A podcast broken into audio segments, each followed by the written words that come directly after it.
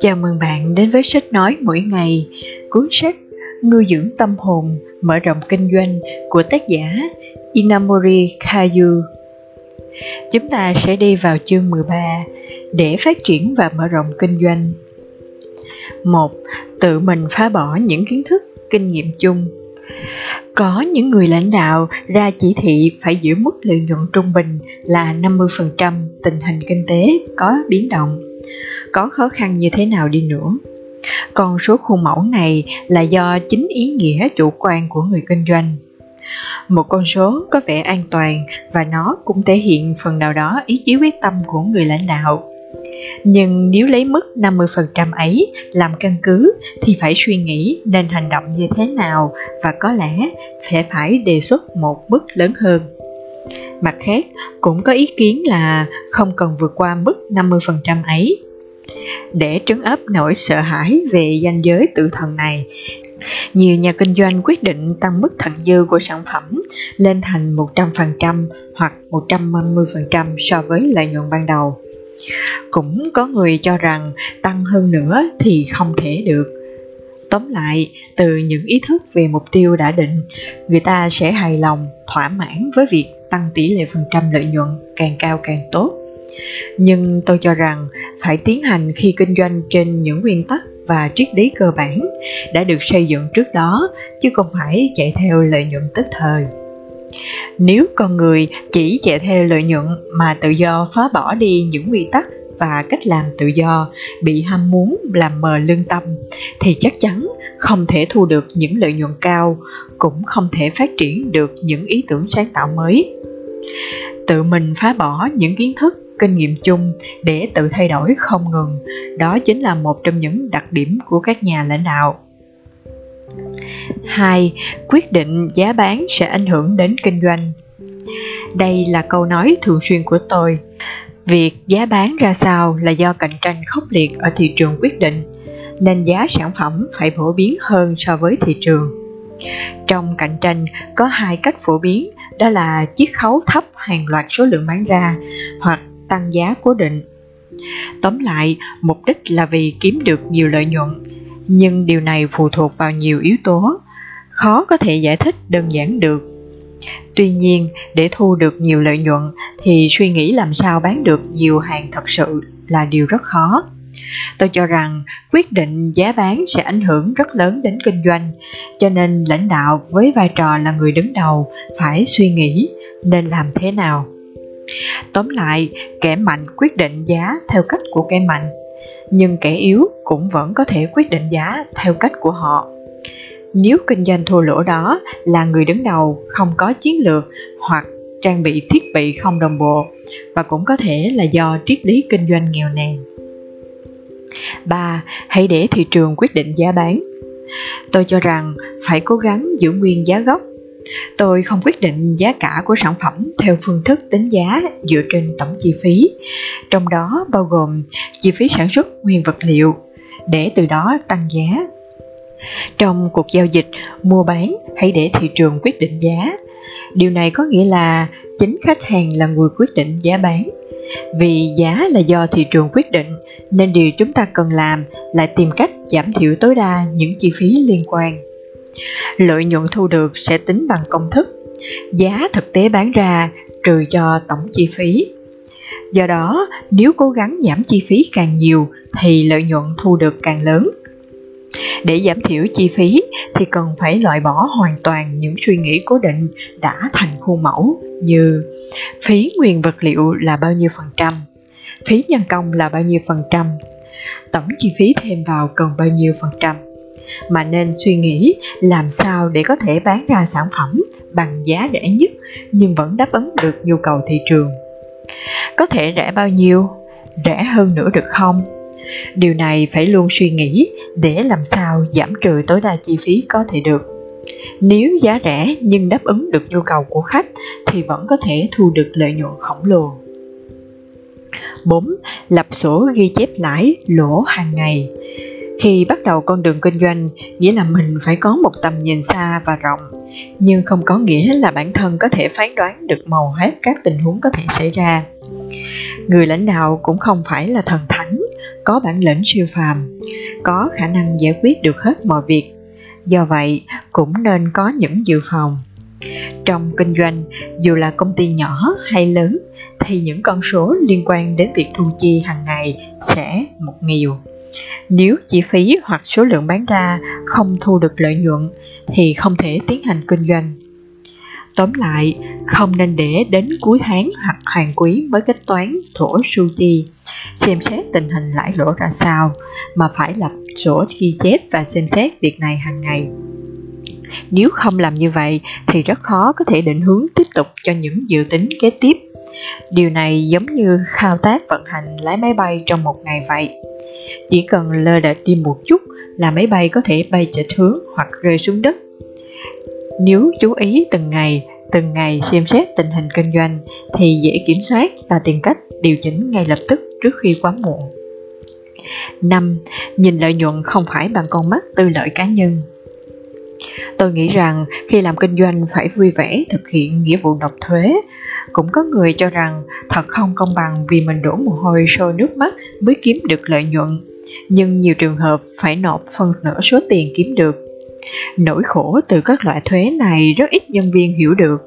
Họ nghĩ rằng đó là tiền của công ty nên không cảm thấy đau xót nhưng ngược lại, đối với những người làm kinh doanh thì họ hiểu rõ đó là những đồng tiền khổ công kiếm được nên không muốn đánh mất và tìm cách mà để giữ nó thậm chí là tìm cách trốn các loại thuế đây là một điều sai lầm lợi nhuận của công ty hoàn toàn không phải dành riêng cho người chủ của công ty mà nó được sử dụng để phục vụ cho lợi ích chung của xã hội thông qua hình thức nộp thuế Tôi nghĩ rằng để không bị rơi vào vòng xoáy của đồng tiền thì hãy nghĩ rằng kinh doanh thật ra chỉ là một trò chơi. Nghĩa là khi tham gia vào thì đừng để ý đến tiền bạc, lợi nhuận thu được bao nhiêu, mà hãy cứ chơi hết mình bằng sự đam mê. Hãy để mọi chuyện tự nhiên. Nếu làm được như vậy thì có thể khách quan nhìn thấy lợi nhuận từ từ đem đến cho người khác và phán đoán sẽ không sai lầm. Nhìn lợi nhuận không phải bằng con mắt tư lợi cá nhân, đó chính là bí quyết để kinh doanh thành công. 6. Tạo sự gắn kết ruột thịt trong tổ chức Tôi thường nghe những nhà kinh doanh vì ghét nộp thuế cao mà than rằng lợi nhuận mà công ty đạt được rất thấp hoặc chỉ những khoản chi phí cho những hoạt động xã hội mà lợi nhuận giảm nhiều cho nên phải nộp 50% thuế đi nữa thì 50% còn lại vẫn còn thuộc về công ty. Tôi nghĩ rằng trong trường hợp cần vốn thì nên xem xét đến cách sử dụng 50 số tiền còn lại như thế nào. Để tạo được sự gắn kết ruột thịt trong tổ chức thì cần phải tích lũy vốn. Nếu có nguồn vốn dồi dào thì càng có thể đảm bảo được tính gắn kết nội bộ và cũng có thể mở rộng kinh doanh bằng cách huy động vốn. Chính vì điều này, họ càng muốn giữ tiền chứ không muốn nộp thuế. Người ta nói rằng tỷ lệ tiền vốn trong các công ty Nhật thấp là do chính sách thuế, thuế kinh doanh quá cao. Nhưng tôi thì nghĩ đó là vấn đề liên quan đến triết lý của những nhà kinh doanh. Tôi chỉ xem việc nộp thuế như một loại chi phí phụ thêm cho việc sản xuất hàng hóa. Sau khi trừ tất cả những khoản chi phí, bao gồm cả thuế, thì phần còn lại mới chính là lợi nhuận. Lợi nhuận này cần được tích trữ và có thể tích trữ ổn định và bền vững. Tôi đã làm như vậy. Kết quả là tôi có thể giữ vững được gắn kết nội bộ và tạo ra sự tin cậy, thuê mướn được nhiều nhân viên. Ngoài ra, chính nhờ vào sự gắn kết nội bộ mà chúng tôi có thể đương đầu với những thử thách trong lĩnh vực mới. 7. Xem xét lại tổ chức Tôi không có suy nghĩ về việc phải xây dựng nên một tổ chức như thế này hay như thế kia trong giới kinh doanh.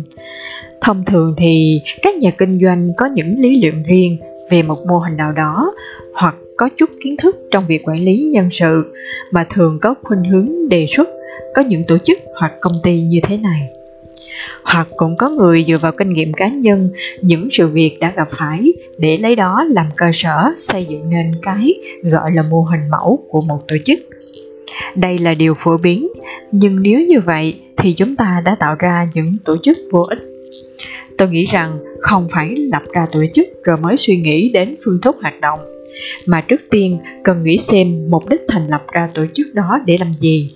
Để nó tồn tại thì phải tiến hành hoạt động kinh doanh ra sao. Để vận hành hoạt động của một tổ chức thì luôn cần có một số người chủ chốt tối thiểu.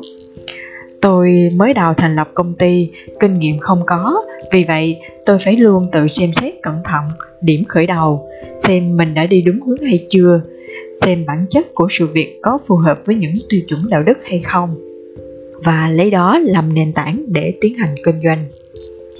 8. Thiết lập mục tiêu có thể nhìn thấy trước mắt có người cho rằng khi không đạt được mục tiêu tăng doanh thu trong năm thì sẽ thu hẹp mục tiêu lại.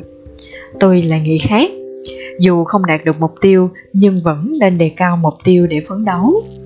Cho dù không thể đạt được mục tiêu ở thời điểm này nhưng không có nghĩa là dừng lại mà vẫn nên tiếp tục.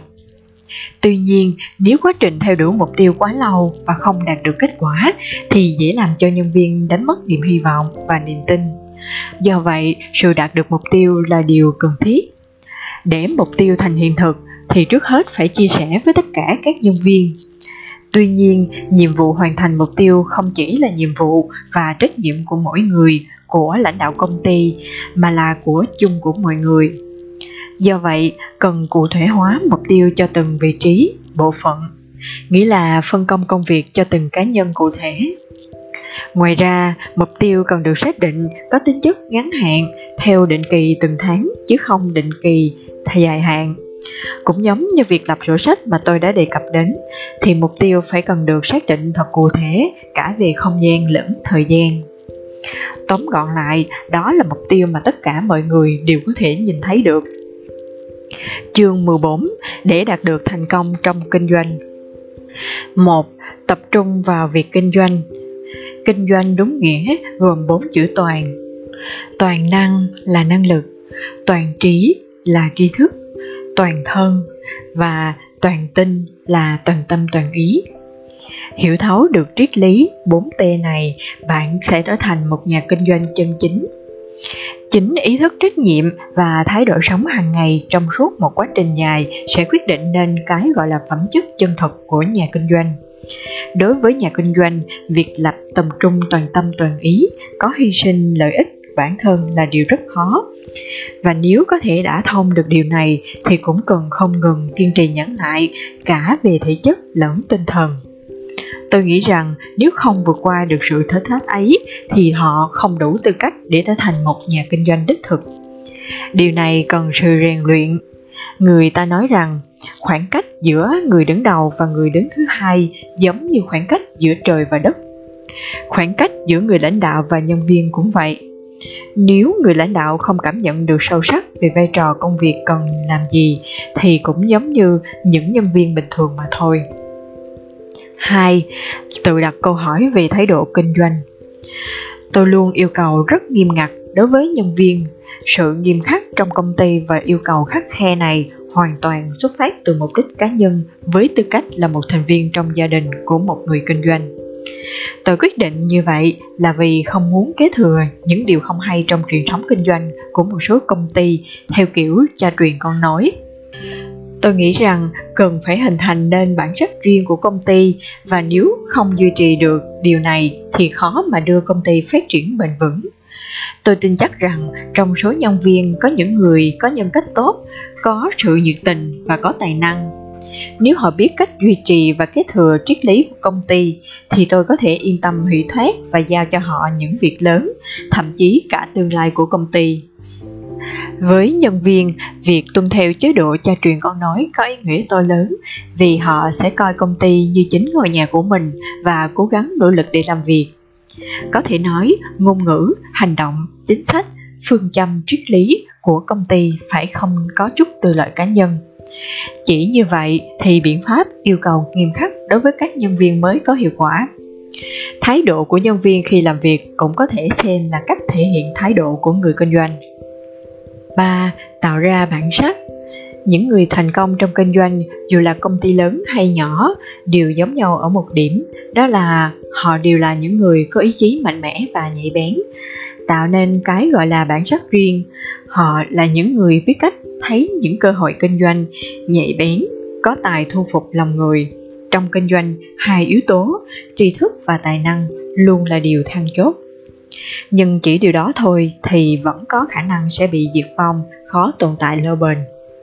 Nếu chỉ trang bị cho mình hai yếu tố này thì hạnh phúc có thể đạt được khá nhiều nhưng vẫn có thể xảy ra những điều nguy hiểm dù đó là trong khoảnh khắc ngắn ngủi. Người ta gọi đó là tài năng bị đánh cắp. Nghĩa là người đó dùng cái tài của mình vào việc không chính đáng, kinh doanh bất chính bằng thủ đoạn nào đó.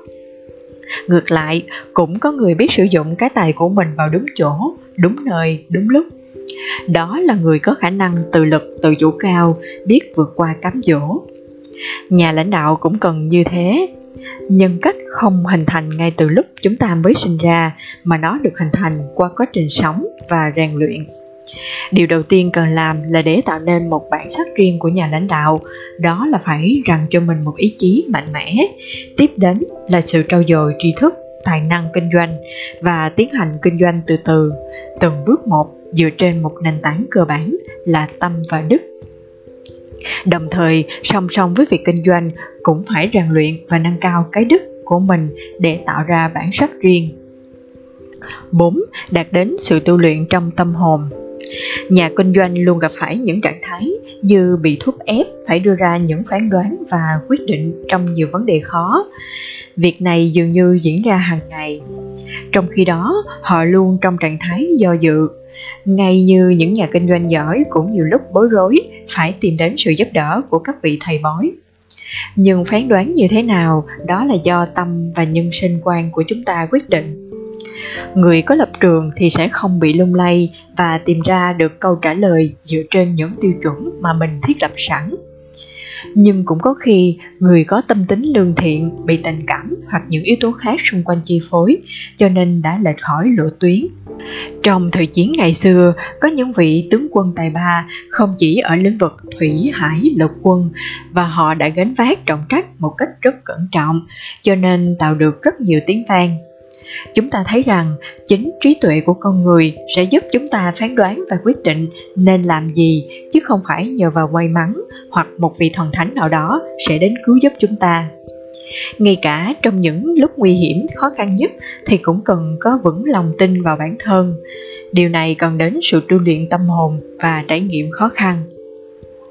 5. Hai tính cách trong một con người. Nhà kinh doanh phải luôn có tinh thần thép nghĩa là cần giữ được trạng thái cân bằng, đặc biệt là trong những tình huống phải đưa ra sự phán đoán và quyết định hoặc khi gặp phải sự phản đối của nhân viên về điều gì đó. Trong tình huống như bốn bề đều có kẻ thù thì càng phải bình tĩnh, sáng suốt xem xét tình hình và tự lên dây cót để động viên tinh thần. Cho dù kẻ địch có mấy ngàn vạn cũng không làm được gì nữa khi nhân viên có ý kiến thì phải biết khiêm tốn lắng nghe, nhưng cũng cần có dũng khí để nắm bắt và thực hiện kế hoạch của mình. Tóm lại, người lãnh đạo phải có sự cẩn trọng và can đảm. Nhưng điều đó không có nghĩa là trung dung, nghĩa là điều hòa cân bằng. Trong tình huống như bị thúc ép cần phải đưa ra phán đoán, thì lúc đó vừa thận trọng, vừa phải can đảm. Nghĩa là không dễ bị mì, mình bị lung lay hoặc thỏa hiệp theo ý người khác về điều này, tác giả người Mỹ Francis Scott đã thuật lại trong tác phẩm Thế giới bị đánh mất như sau. Người có trí thông minh bậc nhất thường là người có hai suy nghĩ dường như đối lập nhau trong cùng một thời điểm. Và hơn thế nữa, đó là khả năng có thể liên tục hoạt động như bình thường trong trạng thái ấy. Tóm lại, đối với nhân viên, một mặt vẫn phải nghiêm khắc, tỏ vẻ lạnh nhạt giữ khoảng cách. Mặt khác, vẫn cần tỏ thái độ hiền lành, chân thật và tốt bụng và ban yêu thương cho họ giống như mình là một vị Phật sống. 6. Tiếp nhận điều đúng đắn Những nhà lãnh đạo luôn phải đưa ra quyết định khi đó, nếu không có tinh thần hy sinh lợi ích cá nhân thì dễ rơi vào tình huống đưa ra quyết định độc đoán, vị kỷ.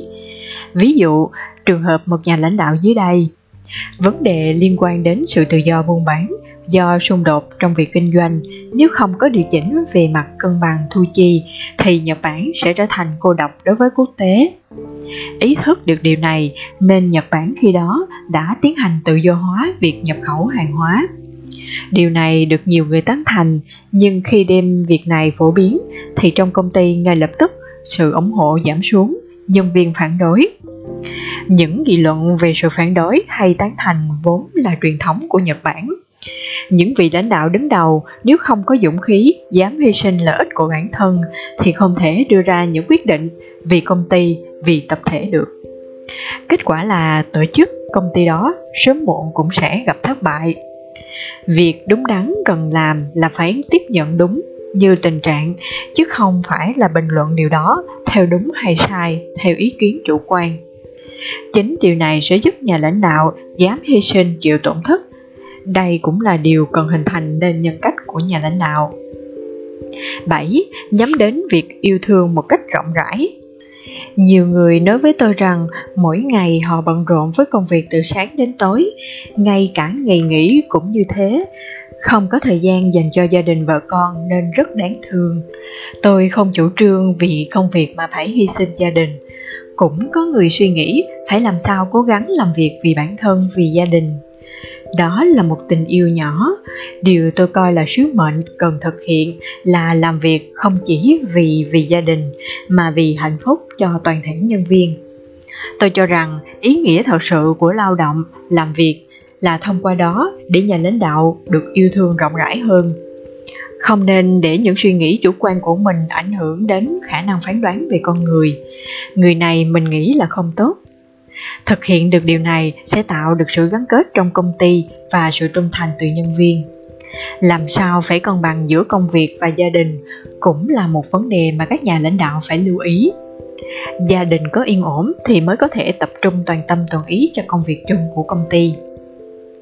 8. Nhận được sự thưởng xứng đáng với công lao bỏ ra sự khó khăn trong môi trường kinh doanh cũng khiến cho nhiều người biến chất, thay đổi, nhưng cũng có người vẫn kiên định, vượt tin vượt qua mọi khó khăn thử thách để đạt được thành công dù kinh tế thế giới có biến động. Họ là những người để lại ấn tượng rất mạnh mẽ cho dù bên trong công ty có trang bị thiết bị, nguồn vốn, nhân lực đầy đủ, hoàn hảo như thế nào đi nữa, nhưng nếu do một yếu tố bên ngoài tác động vào khiến tình trạng kinh doanh thua lỗ, thì người nhà lãnh đạo phải chịu trách nhiệm. Trách nhiệm của người đứng đầu rất nặng nên đòi hỏi họ phải luôn nỗ lực không ngừng. Họ phải chịu những nhận xét, đánh giá từ chính nhân viên. Có thể nói áp lực rất lớn từ trong ra ngoài do vậy vẫn luôn giữ được cân bằng là điều rất quan trọng tuy nhiên ông bà ta nói cái gì cũng có cái giá của nó nghĩa là công sức họ nỗ lực bỏ ra sẽ được thưởng xứng đáng phần thưởng này không phải bằng vật chất mà nó là sự gắn kết trung thành tin tưởng kính trọng của nhân viên người lãnh đạo nên nhận thức được điều này và xem đó là niềm vui để động viên khích lệ mình tiếp tục cố gắng Đôi nét về tác giả Inamori Kayu Ông sinh năm 1932 tại tỉnh Kagoshima, Nhật Bản. Ông tốt nghiệp khoa kỹ thuật công nghiệp Đại học Kagoshima. Năm 1959, ông thành lập công ty cổ phần Kyoto Ceramic, hiện nay là Kyoseka. Năm 1984, ông thành lập công ty DDA, hiện nay là KDDA với cương vị là chủ tịch. Từ năm 2001, ông trở thành cố vấn tối cao. Năm 1984, ông trích 200 tỷ yên, khoảng 200 triệu đô la từ tài sản riêng để thành lập quỹ Inamori và giải thưởng quốc tế Kyoto. Giải thưởng quốc tế Kyoto được đánh giá không thua kém gì giải thưởng Nobel. Hàng năm được tổ chức để khen thưởng những nhà thành tích cống hiến cho sự nghiệp và sự tiến bộ của xã hội. Năm 1989, ông lập ra trường tư thục Siequa để đào tạo các quản trị doanh nghiệp vừa và nhỏ, đồng thời ông giữ chức vụ hiệu trưởng. Năm 2003, ông là người Nhật Bản đầu tiên được trao giải thưởng lòng bác ái của quỹ Carnegie Mỹ. Cuộc sống là một vở kịch và nhân vật là chính chúng ta. Bản thân mỗi chúng ta phải diễn vai chính trong vở kịch ấy. Vậy câu hỏi đặt ra cho chính chúng ta là phải viết nên một vở kịch trong suốt đời mình như thế nào? Cũng có người nói rằng số mệnh của con người đã được quyết định ngay từ lúc mới được sinh ra. Nhưng tôi tin rằng nếu chúng ta luôn nuôi dưỡng một tâm hồn và nâng cao tinh thần của bản thân, thì chúng ta có thể làm thay đổi vận mệnh của chính mình. Thay vì tìm cách thay đổi vận mệnh, chúng ta hãy tìm cách nuôi dưỡng tâm hồn. Theo inamori kayu cảm ơn bạn đã theo dõi sách nói mỗi ngày đừng quên nhấn nút đăng ký kênh để theo dõi cuốn sách tiếp theo nhé. Cảm ơn các bạn.